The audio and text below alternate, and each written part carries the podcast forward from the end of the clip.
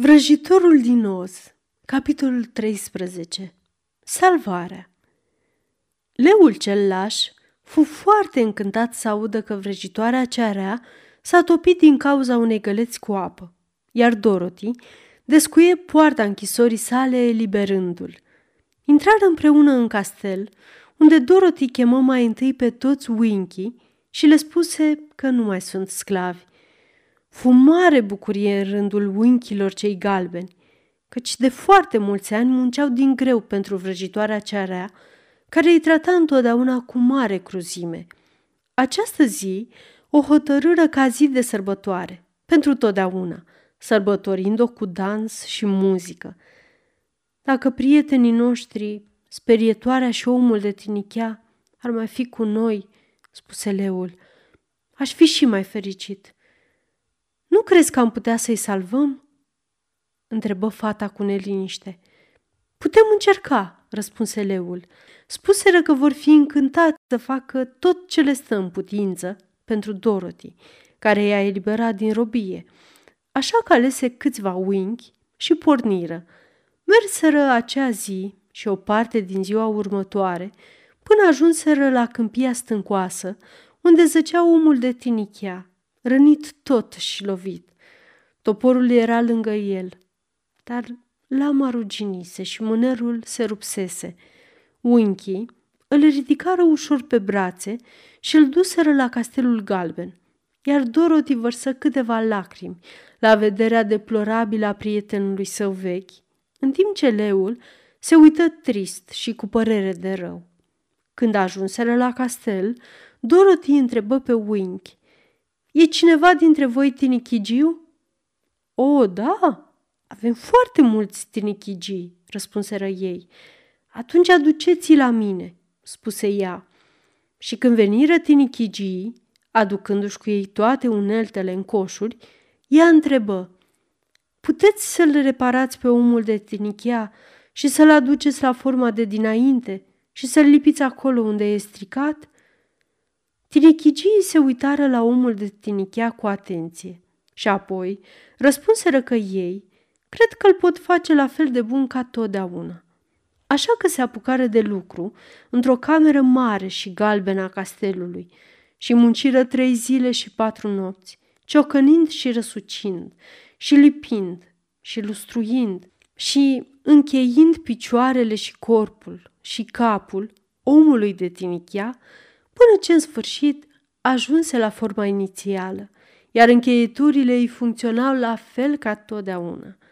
Ca să fie siguri, puseră și câteva petice, dar tinichigii făcuseră o treabă bună, așa că omul de tinichea, care nu era un vanitos, nu se supără. Când în sfârșit intră în camera lui Dorothy și îi mulțumi că îl salvase, era atât de mulțumit că vărsă lacrimi de emoție, iar Dorothy îi șterse fiecare lacrimă cu atenție, cu batista ei, ca încheieturile să nu-i ruginească. În același timp, și ea a început să plângă de bucuria revederii prietenului său, dar aceste lacrimi nu trebuiră să fie șterse. Cât despre leu, își ștergea ochii cu coada atât de des că aceasta se udă rapid, iar el fu obligat să meargă în curte și să o usuce la soare. Dacă am avea și sperietoarea cu noi din nou, spuse omul de tinichea, când Dorothy termină de povestit tot ce se întâmplase, aș fi foarte fericit.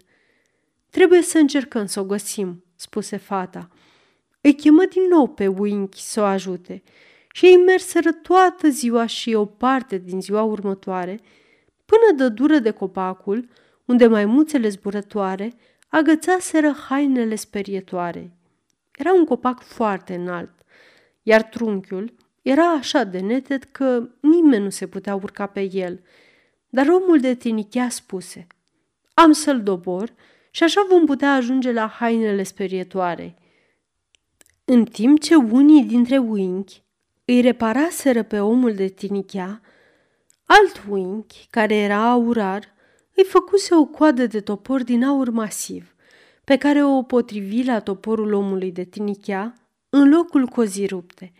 Alții ascuțiseră lama până când fu îndepărtată toată rugina și sclipea ca argintul. Abia termină de vorbit, omul de tenichea se și apucă de lucru și, scurt timp, copacul căzu, iar hainele sperietoarei se rostogoliră la pământ. Dorothy le ridică și lăsă pe Winky să se ducă la castel, unde le umplură cu paie curate și bune. Și iată, sperietoarea se trezi la fel de bine ca totdeauna, mulțumindu-le mereu că o salvaseră. Acum că erau reuniți, Dorothy și prietenii ei petrecură câteva zile fericite la Castelul Galben, unde găsiră tot ce doreau ca să se simtă confortabil. Dar într-o zi, fetița se gândi la mătușa Em și spuse: "Trebuie să ne întoarcem la Oz și să cerem ce ne-a promis." "Da," spuse omul de tinichea, "în sfârșit voi primi inima mea." "Iar eu voi primi creierul," adăugă sperietoarea bucuroasă. "Iar eu voi primi curaj," spuse leul gânditor. "Iar eu mă voi întoarce în Kansas," strigă Dorothy, bătând din palme. "Oh, hai să plecăm spre orașul de smarald mâine!" Deciseră să facă întocmai. În ziua următoare îi chemară pe Winky și își luară rămas bun de la ei. Winkilor le părea rău că trebuie să plece și se plecară în fața omului de tinichea, rugându-l să rămână și să stăpânească ținutul galben din vest. Aflând că ei sunt cu toții determinați să plece, le oferiră lui Toto și leului câte o zgardă de aur, iar lui Dorothy îi dăruiră o brățară foarte frumoasă bătută cu diamante, iar sperietoarei îi dădură un baston cu măciulie de aur ca să nu se mai împiedice, iar omului de tinichea îi dăruiră o cană de ulei din argint, decorată cu aur și pietre prețioase. Fiecare dintre călătorii noștri le mulțumi Winkilor și apoi scuturară atât de multe mâini în semn de rămas bun, până ce ale lor începură să-i doară. Dorothy se duse la dulapul vrăjitoarei ca să-și umple coșul cu mâncare pentru călătorie și atunci văzu boneta aurie. O probă pe propriul cap și văzu că îi se potrivea exact.